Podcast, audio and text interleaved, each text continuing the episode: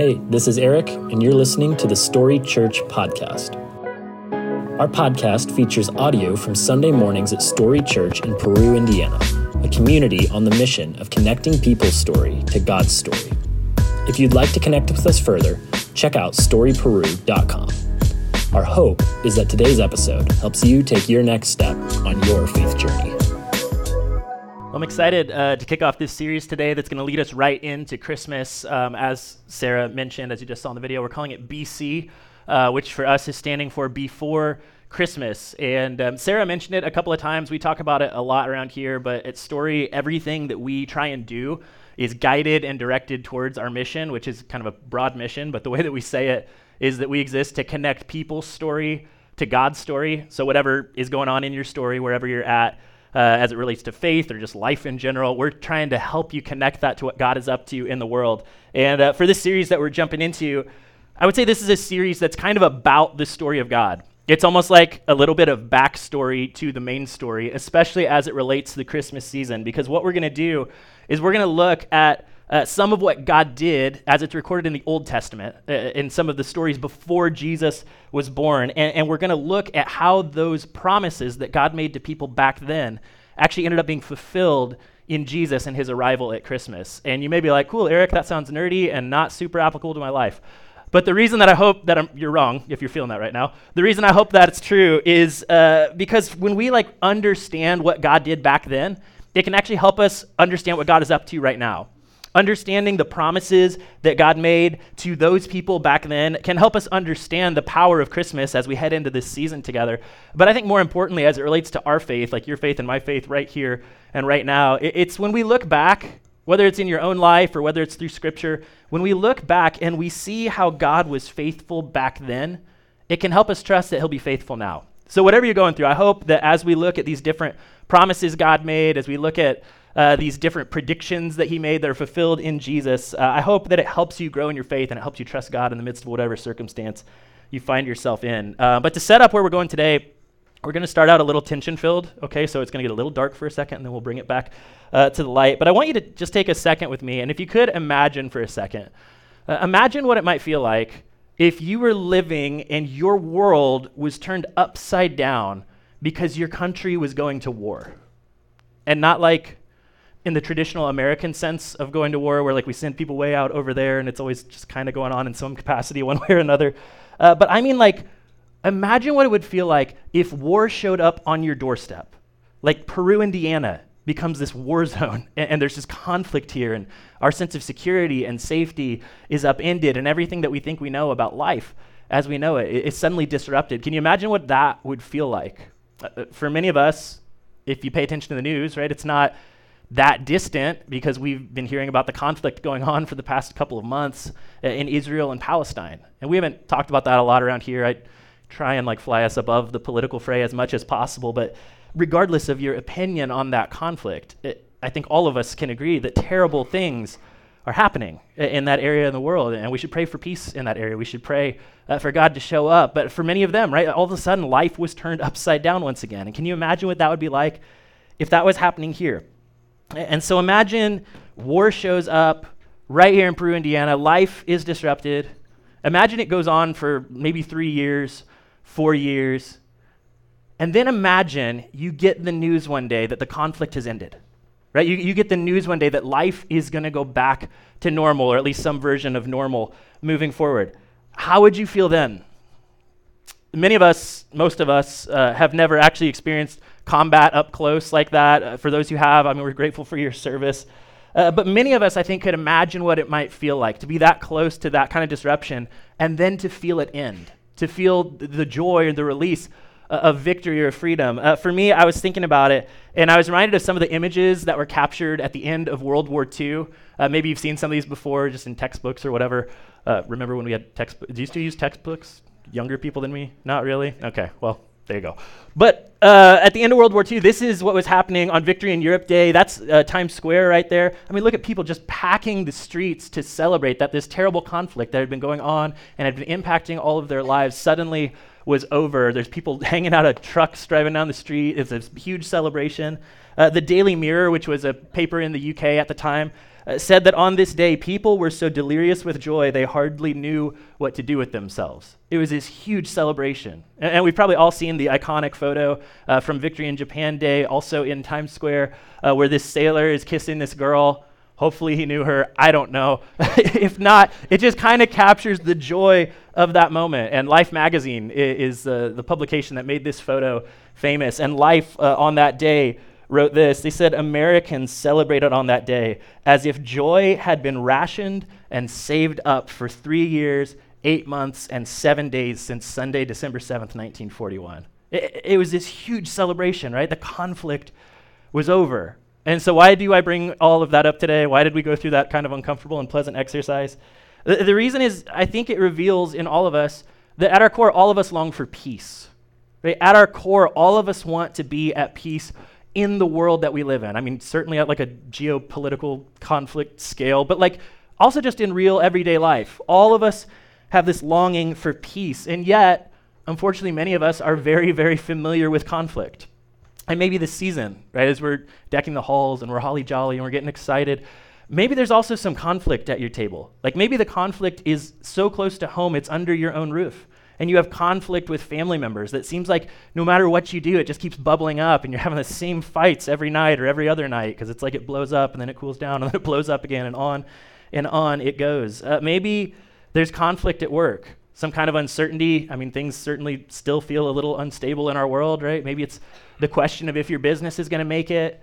Maybe it's the question of if you're going to have a job after this season. Uh, there's just conflict that can show up. If you have little kids around, it's just like they're conflict machines, right? Because it's just chaos everywhere, and you you have no peace and quiet because there's just activity. Even if it's good activity, it can create this conflict in us. I think all of us have this longing for peace, and all of us have a longing for justice. I've been experiencing this with my daughter recently because her newest tactic to argue with me is to pull out the old, well, that's not fair card. and I'm like, fair ended at the Garden of Eden. Like, sorry, daughter. But but anyway, all of us have that longing for justice. In fact, one of my favorite theologians, a guy named N.T. Wright, says it this way that a sense of justice comes with the kit of being human. I didn't have to teach my daughter fair. We just inherently feel this sense of what's right and what's wrong, or this sense of justice. And so maybe this season, when you look at your circumstances, not just in the world out there, but in your world, right, in here, maybe you're asking the question is it really possible with everything I have going on that I could experience peace this Christmas season? Is it really possible for things to be set right? And is it possible for things to be the way that they ought to be? What I hope we can discover together today, again, by looking at a promise that was made in the past, that was fulfilled and is still fulfilled in Jesus, what I hope you can see today is that God actually offers us a peace that is greater than just the absence of fighting. See, all those photos from World War II, they were celebrating the end of a conflict, they were celebrating the end of fighting. But God actually offers us a peace that's greater than just the absence of fighting. So, again, the series today, it's called BC. It stands for Before Christmas. I know that's not what it actually stands for, okay? So you don't have to email me about it. We're just being a little clever and a little creative. But uh, we're looking at the Old Testament, which tells the story of the people of God before Jesus came on the scene. And there was this era recorded in the Old Testament known as the era of kings or the time of kings, where God uh, had these rulers over Israel who were kings in place. And God would send prophets to speak to the rulers and speak to the leaders on his behalf. And these prophets showed up and they would speak very specific messages to the rulers at that time about their situation. These are guys you may have heard of before with names like Isaiah and Jeremiah and Malachi. And today we're going to talk about the prophet Micah. And, so Micah uh, shows up on the scene. He's a prophet, and a lot of things might pop into your mind when you hear the word prophet. Um, for some of us, I think we think of an image kind of like this, right? Like the clapboard sign, and the end is near, and all that.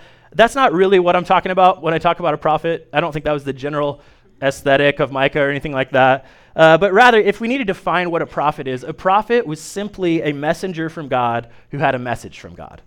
He, he was a messenger from God who had a message from God. And, and in fact, the Hebrew word for prophet, if we translate it into English, it literally means to see.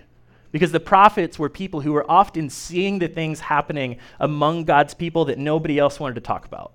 They were the ones who would highlight what was happening. And so often, uh, their messages were not well received because they were talking about the things that you're not supposed to talk about. And, and sometimes they would offer messages of hope that God was going to show up, that God was going to save the day. Sometimes they would offer promises, like we're going to look at today. More often than not, they offered warnings. Sometimes they even offered judgments back. But you would think that, like, because these people were messengers from God with a message from God, that people would actually listen to them.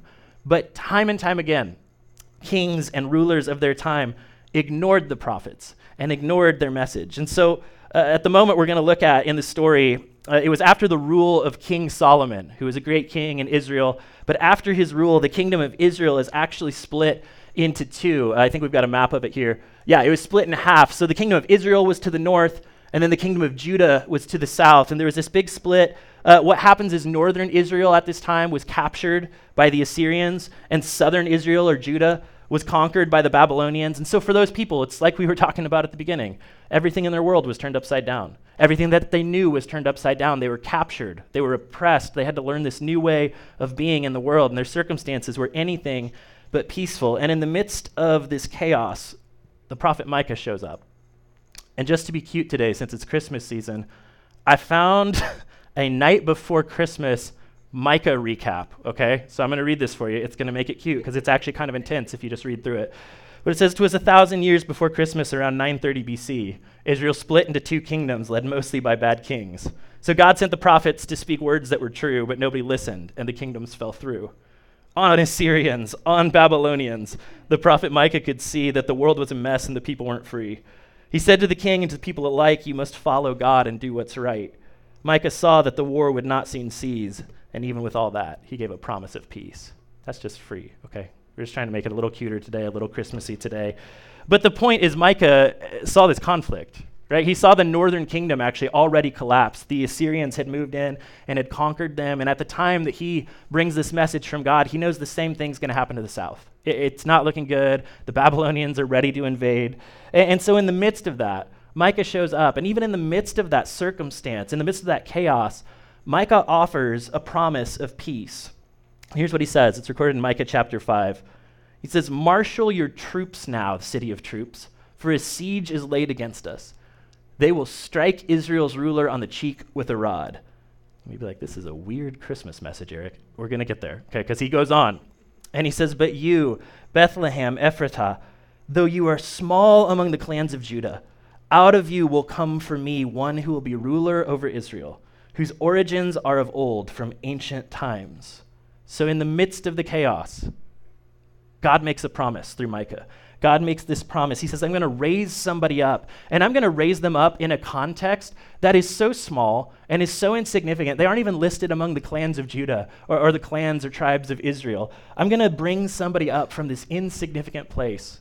It, it's kind of like if I ever travel, even, even to Indianapolis, or if I'm out of the state or something, and people ask me where I'm from, I'll say Peru because we got to get our name out there, right? But they're always like, oh, yeah, where's that?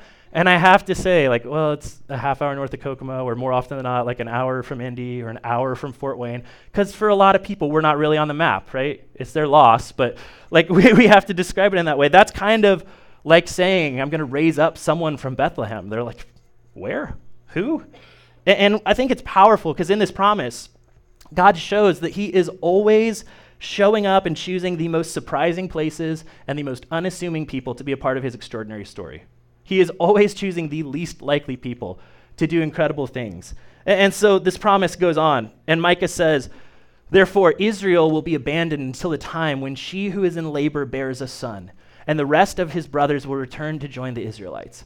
He will stand and shepherd his flock in the strength of the Lord, in the majesty of the name of the Lord his God, and they will live securely for then his greatness will reach to the ends of the earth, and he will be our peace. Right there it is. There's the promise. In the middle of the chaos, Micah the prophet shows up and he promises that, that a woman is going to go into labor, that God is going to raise somebody up, and this baby is going to be born, and eventually he would become someone who would bring peace and even become our peace. And, and I don't know what you think about when you hear the word peace. For me, on Sundays, you're great and I love hanging out, okay, but peace shows up either in the afternoon when I'm taking that Sunday nap or in the evening, like we get back from students and I'm like, whew, because this is like the end of my week, right? So it's that brief little window where it's like last week's done, next week hasn't started, right? It can take a breath. Uh, maybe it looks like sitting by a fireplace this season, something warm and cozy. Maybe it's taking a nap. Uh, maybe it's more something going on in your inner world that you're longing for this season, right? Maybe peace looks like that relational conflict that just keeps showing up, being gone. It looks like the tension being resolved. I think for most of us, when we think about what peace might look like in our lives, we think about peace as the absence of conflict.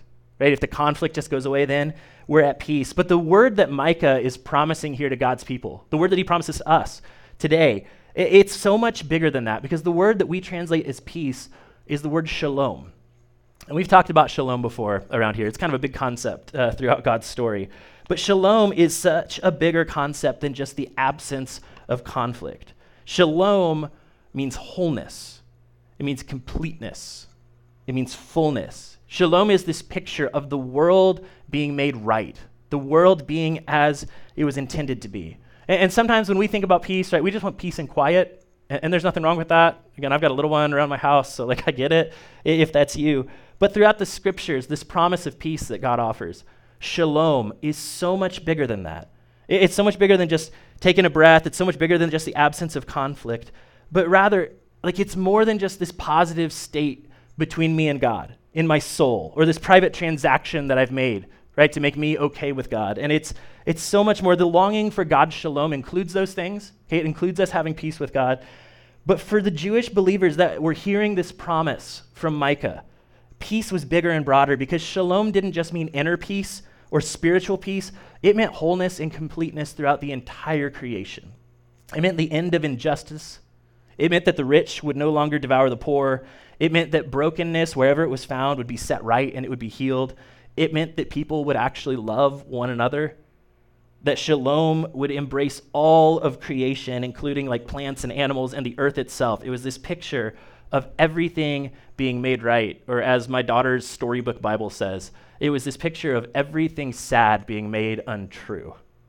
It, it was this beautiful picture. And so, in the middle of this chaos, right, in the middle of this war torn country, split in two, being conquered, the prophet shows up and says, God is going to show up and bring someone who will make things right.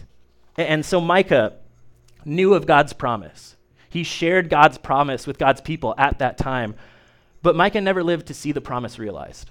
Micah never lived to see who this person of peace who was going to show up would be. And lucky us, we live on the other side of the story.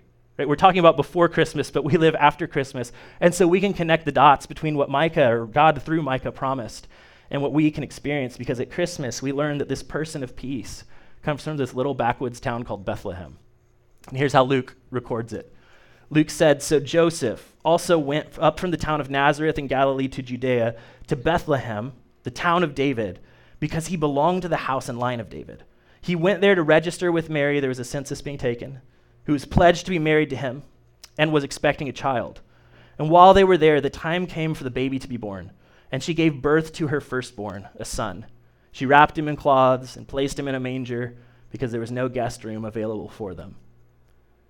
Can't you just like kind of hear away in a manger about the da, da, da, like because many of us know this story, right? Many of us expect to hear this story around this time of the year, and, and that's a good thing. But here's something I don't want us to miss. From the time that Micah made the promise that there would be a person of peace and the arrival of Jesus into the world, there's about 700 years. There's this 700 year gap when we just flip the page from Micah to Luke and we read about Jesus' story. We're covering 700 years of people wondering if the promise would ever actually be fulfilled. In fact, I mean, forget about Micah to Jesus. Even if you just go Old Testament to New Testament, uh, uh there's 400 years of God's silence represented between the Old Testament and the New Testament. God just stops talking, and people don't know what it means. They're like, so is he going to do it? Is he not? Are we just stuck here? Like, what, what's happening? Maybe you can relate to that feeling. And I think that dynamic begs the question like, why did God do that? Why did God make them wait so long? Why did God mysteriously go silent? And to that question, I would give you the deep theological answer I have no idea. I have no idea why God chose to, to do that, eh, or why God sometimes does that in our lives. Like if you're in a season right now where you feel like God's silent, I, I get it, because it happens sometimes, and it's so hard to understand. And I think we have to be careful to not give easy answers to difficult situations and difficult circumstances.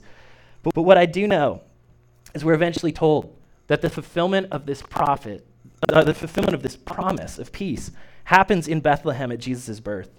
And as maybe you can imagine, this baby is born, he starts to grow, and people wondered, right? Like the details kind of lined up, and they wondered could this really be this promised Messiah, this promised person of peace? And yet, a lot of people doubted that Jesus was actually the fulfillment of this promise because if they looked around the world when Jesus was alive, there was still a lot of conflict.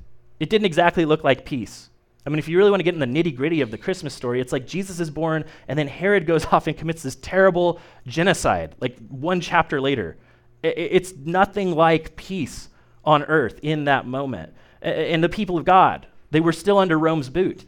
And there was still sickness and illness. And Jesus, even as he grew to be a man, he had no army, he had no authority. He didn't look like somebody who was going to bring in some new kind of kingdom. It begs the question how can Jesus really be the peace that the people were waiting for? And the answer is because Jesus brings a peace that's different than the peace that we often think of. Jesus brings a peace that's better than just the absence of conflict. Jesus shows up and Jesus brings shalom. Jesus brings fullness. Jesus brings healing.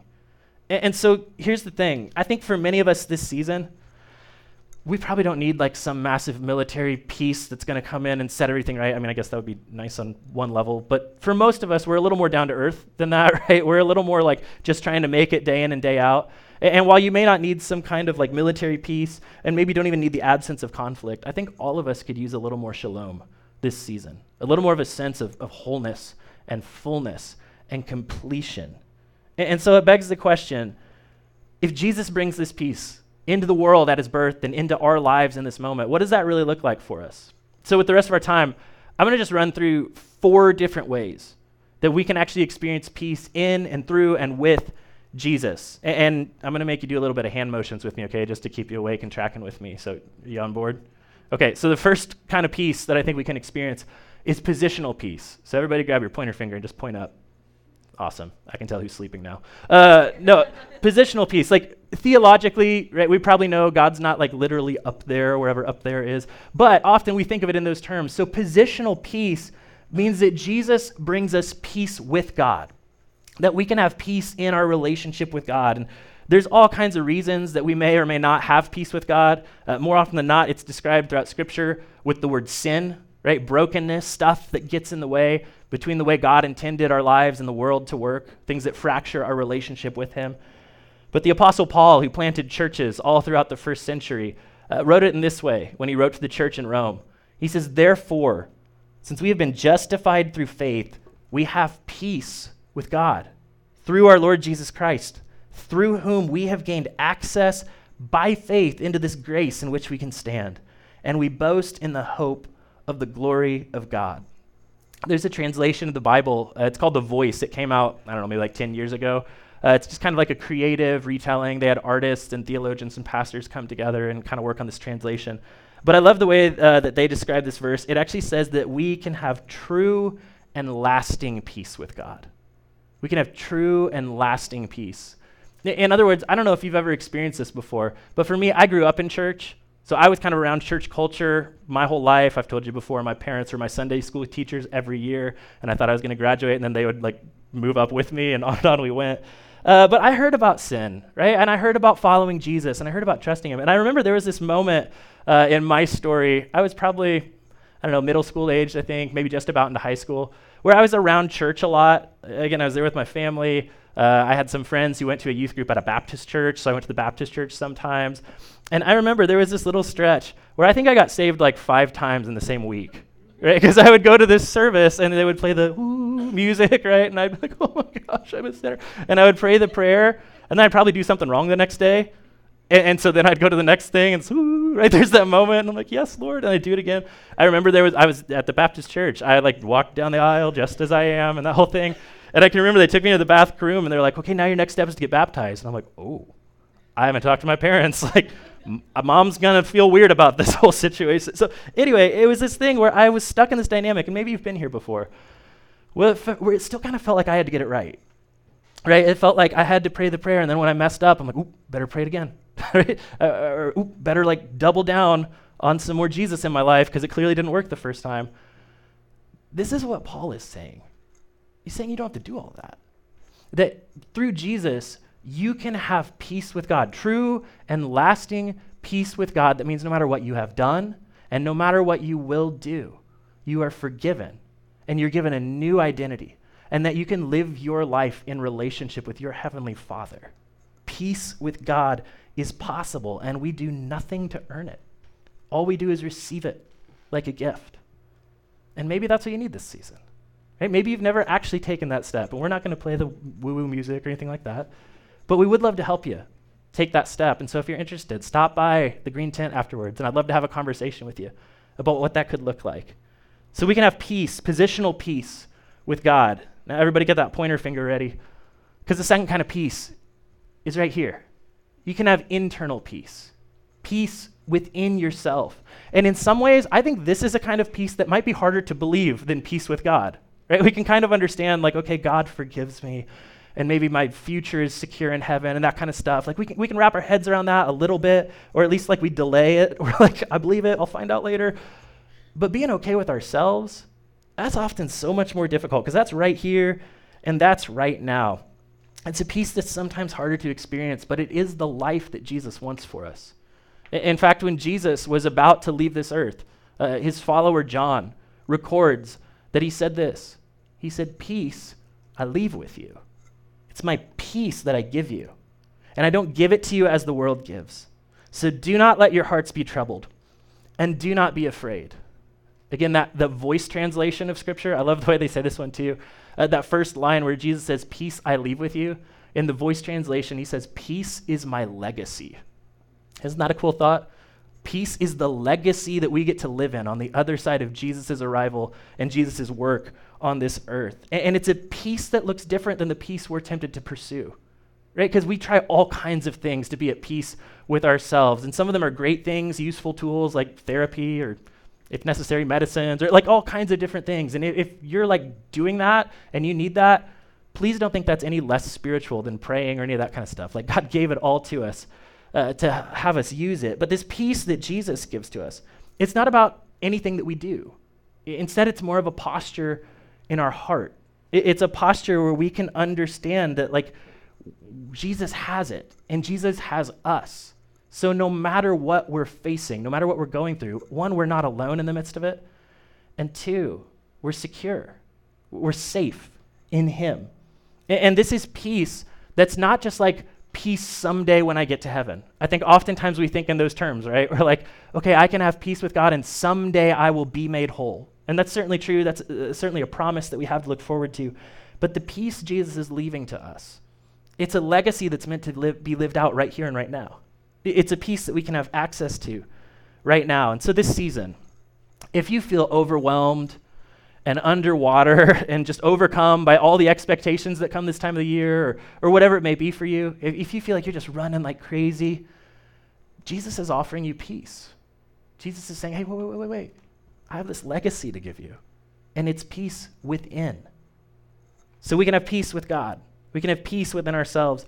And then we're going to spend a little bit of extra time here on this third kind of peace. So grab that pointer finger and just point to somebody else, okay? Anybody you want. We can have communal peace. We can have peace with others, right? Peace in our community. And, and this is so powerful when it's lived out, and I think so difficult for us to get right because we're all messed up, broken people, including me. But when we get this right, if and when we really function like the body of Christ, as the Apostle Paul often referred to us, it means we should look and we should function differently than any other community. It means we should look different than the rest of the world around us if we actually are living out the peace of God at work in our lives. And again, here's how Paul said it uh, to the church in Colossae. He says, Let the peace of Christ rule in your hearts, since as members of one body, you were called peace, and be thankful. Paul loves to use this metaphor as, of the body to try and illustrate what the church community is supposed to look like, the way that we're supposed to love and treat one another. And the idea is basically like if you leaned on a hot stove, your eye would not look at your hand and go, hmm, not my problem. Right? If you lean on a hot stove, your entire body would go, ah, right? Like, do something about it. Get that thing off of there. Because the body cares for caring for the rest of the body. Right? If there's something hurting in the body, it's the whole body's problem. It's the whole body's thing to try and fix. And that's what Paul is basically getting at. And, so when there's conflict and when there's crazy and when there's chaos and there's circumstances going on in our lives, Paul says, let the peace of Christ rule in your hearts. And, what he's saying there, that idea of the peace of Christ ruling, uh, it's actually an athletic term in the original language. It, it's kind of like an umpire. It, it's let the peace of Christ call the shots in your life. And what that means for us, again, is if Jesus is calling the shots, we can be okay. We can be okay even when we don't feel okay. We can be okay even when life is chaotic. And to illustrate what I mean, um, we're going to take it in a weird direction, okay? But I think it'll be clear by the end. Uh, there was this guy, his name's Phil Wellman, and uh, he was the manager in 2007 for the Mississippi Braves uh, minor league baseball team. And he had a bad day uh, one time during a game, and we've got some footage of it. And I think I pulled the audio off of this, but if I didn't, Wes, be ready to pull it down because it's going to feel all wonky. I don't think he says anything bad, but it'll just be unpleasant. So check this out. Here's Phil. Phil's not happy, okay? And sorry for the quality. This is the best I could find. He's yelling at the umpire, clearly does not like the call, and then he takes it to the next level. so Phil, yep, he's he's going to cover up home plate here. He's just making a point. He's actually, yep, make it, make sure it's all covered. He's losing it a little bit. He's going to draw his own home plate around it right here. Yep, there he goes. A little bigger. So I assume that was the call. I don't know. But Phil's not having a good time. Uh, he's yelling a little more here. Goes over. Yep, that's mine. I'm taking it. Eventually. Yep, okay. That's, com- that's mine now. I'm going home. This next one is my favorite. Look at that crawl. Like, this is all just during the game. This is happening. And Phil's losing it. He's to grab that. Yep, whoop, here we go. Boo! Right at the ump's feet. That's so good. And so, like, eventually he's walking off. I think he decides he's to take another souvenir here on his way out. Yep, give it a little kick there. Walking out. He's out. I cut it a little too early here, but at the end of this clip, he's walking off the field. Yeah, takes another one. Why not? He gets to the gate and he turns and he does the Richard Nixon, like, I'm out, and walks off. So, why in the world did I show you that video? It's because Phil was having a bad day that moment, right? he, he was having a tough time. And isn't it true that sometimes we do that too? When life is a mess? I mean, maybe it's just me, but sometimes I, whether it's like literal temper tantrum, or whether it's just the recklessness of the words that I say, or whether it's just like the emotional temperature of what's going on inside of me, I've got a little more Phil in me than I'd like to acknowledge, right? We probably all have been in a situation or a season in life where we wanted to do that. We're like, it's not fair. I don't like it. I can't control it. And I just want to rip it all to shreds and I want to blow up. And we have our temper tantrum. And that's okay it, to some degree, right? I mean, don't do that during a game. But it, it's okay to some degree to have those moments. But guess what happened for Phil? Even though he was ranting and raving and throwing his fit, the umpire's call still stands, right? That's what Paul's getting at that life might feel like it's a mess and you might be throwing a fit and you might be complaining about it and you might just want to throw things and lose your temper. But the peace of Christ can rule in your heart where the umpire's call, where Jesus' call still stands. That you actually can be at peace with other people, even if you don't feel peaceful on the inside. I was thinking about uh, this in my life, and there was this moment um, right when Eden was born. It was 2018 when my daughter was born and her delivery and everything went really smooth. Uh, my first and only child, so I'm like, I don't know what I'm doing. This is chaotic. Uh, and I can remember we made it back to the room. It was probably just a couple of hours in. We're trying to figure out, like, okay, there's a human now that I'm responsible for. How do I do that? And we were just adjusting to all of it. And then all of a sudden, this nurse uh, walks into the room and just go, hey, we've seen a couple of things we're concerned about, so we're going to need to take her for a little bit, and we'll bring her back okay. And that's like all I got. and okay. So they take my like hours old little girl and wheel her out, no explanation, and all of a sudden I'm sitting there and I'm feeling like Phil. Okay? like I'm like, what just happened? In fact, this is a sidebar, but at the hospital, for some reason, they were having issues with their like security door in the maternity wing. so like the alarm starts going off, and I'm like, okay, I think that was a nurse, but did she have a badge? Like, did somebody just steal my baby? Like, all these things are going on in my head, and, and I'm like losing it and un- unraveling on some level.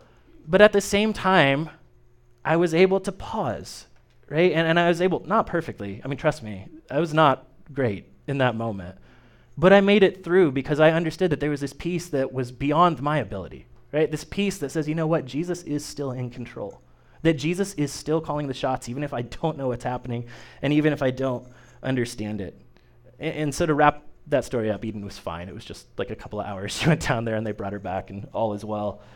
But the point that Paul's getting at is we can let the peace of Christ be something that we don't just know intellectually, that we don't just agree with theologically, but it can be something that rules in our hearts. It can be something that actually shapes the way we interact with one another. So I'm going to like rapid fire hang out here a little bit longer and give us a couple of pointers on how we can do this well because I think it's difficult for us if we're honest, uh, especially in our current cultural climate. And, and so how do we actually live in peace within our community? How do we actually live at peace with one another? I- I'd say thing number 1 is we have to learn how to deal with conflict early. And all of the aggressive people in the room are like, "Yeah, but I'm not going there, okay? Deal with conflict early. Uh, Proverbs says it in this way Proverbs says, starting a quarrel is like opening a floodgate. So stop before a dispute breaks out. In, other words, uh, like when conflict shows up, you don't know how big it's going to get, right? So just stop it before it gets any bigger. Deal with it early. That doesn't mean go blow up on people. That means address it before you feel the need to want to blow up on people. Like, how much quieter would Facebook be if that were the rule? or, or Paul puts it this way he says, Be angry and do not sin. I love this verse because it means that's possible. A, be angry and do not sin. Do not let the sun go down on your anger and give no opportunity to the devil. How many of us, right, in what you're experiencing, are you like, I may have gone to bed a little angry? Some of us are like, last night, right? it's why I'm here, actually. I need to work on it. But what Paul is saying, what Proverbs is advising us, is that we have to deal with conflict early. Don't just sit there and stew on it and let it grow and get bigger and bigger and bigger. Don't go to all your friends and talk about, can you believe that they and how could she? But instead, face it with the person that you're having the conflict with before it grows and becomes bigger. So that's thing number one. We've got to deal with conflict early. Uh, thing number two is we've got to learn how to practice restraint.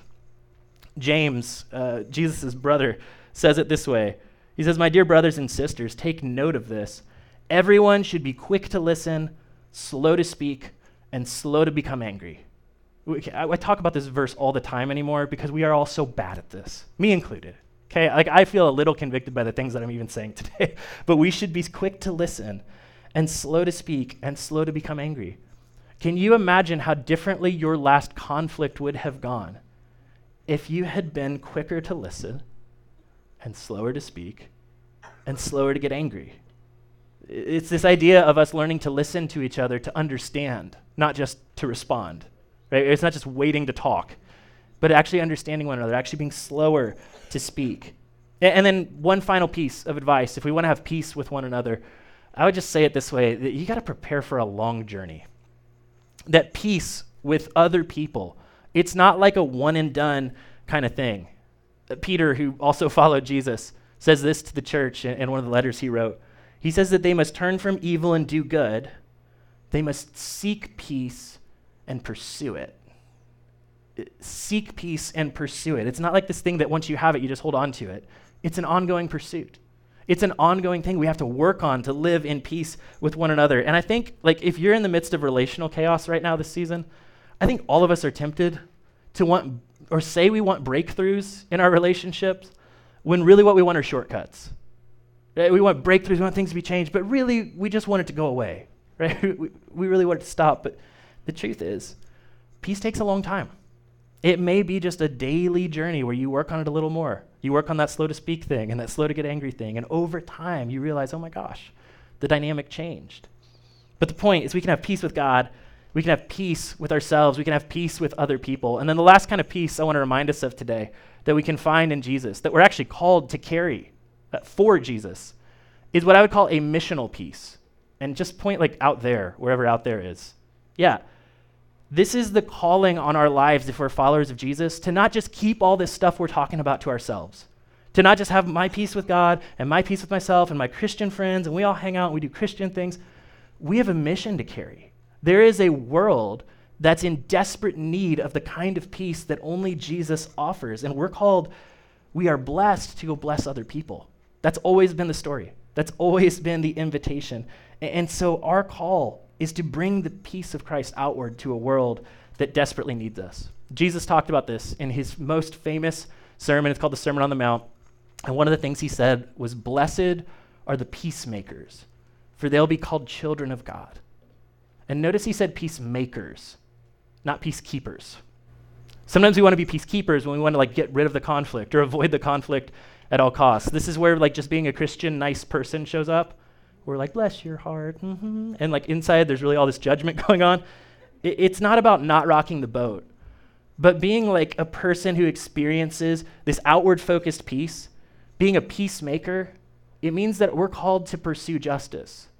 That not only is God making everything right, but He may want to make everything right by using us. He wants to do it in and through us.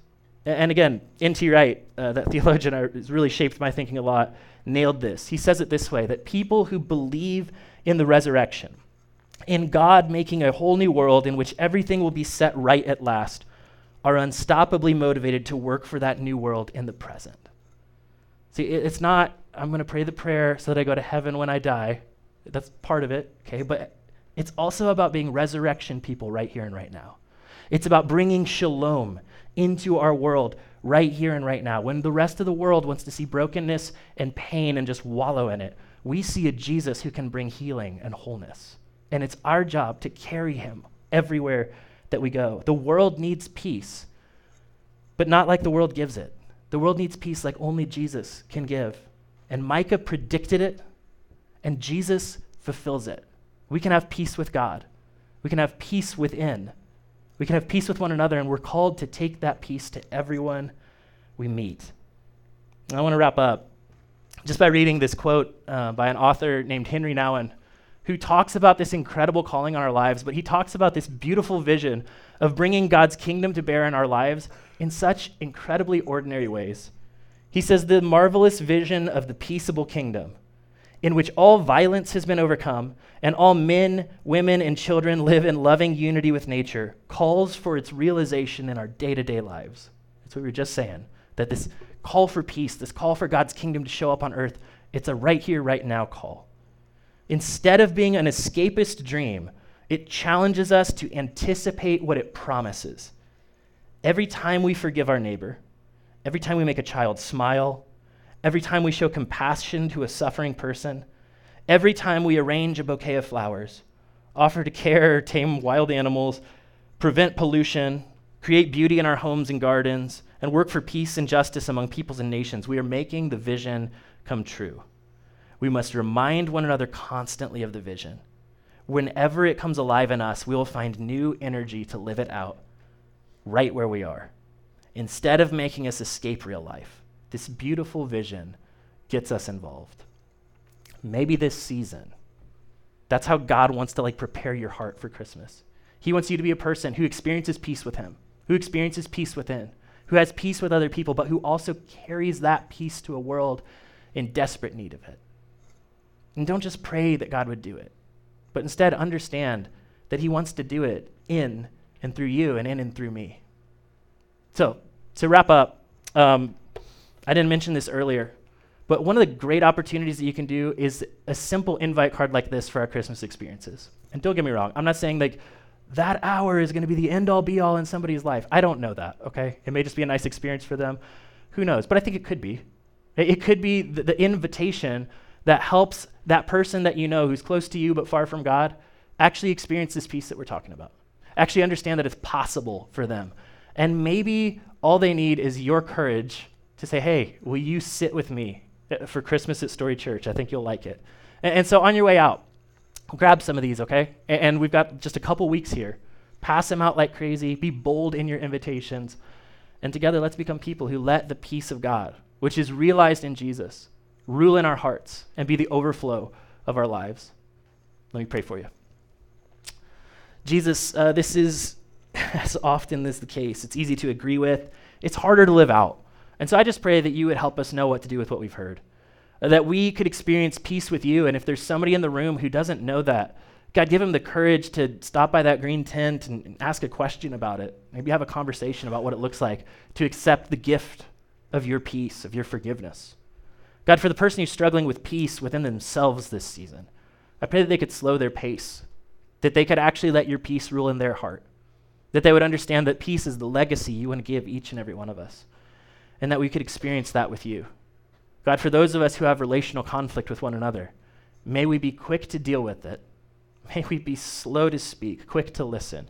And may we understand that sometimes it's a long journey to work towards peace, but help that always be our goal. And God, may we be people who are constantly bringing your shalom, your fullness, your, your healing, your kingdom to earth right here in Peru, right now, as it will be in heaven. We pray and we ask all of that in Jesus' name. Amen. Hey, once again, thanks for listening. If you live in or near the Peru, Indiana area, we would love for you to engage with us at one of our weekend gatherings. To find directions, service times, and information about our environments for kids, visit us at storyperu.com.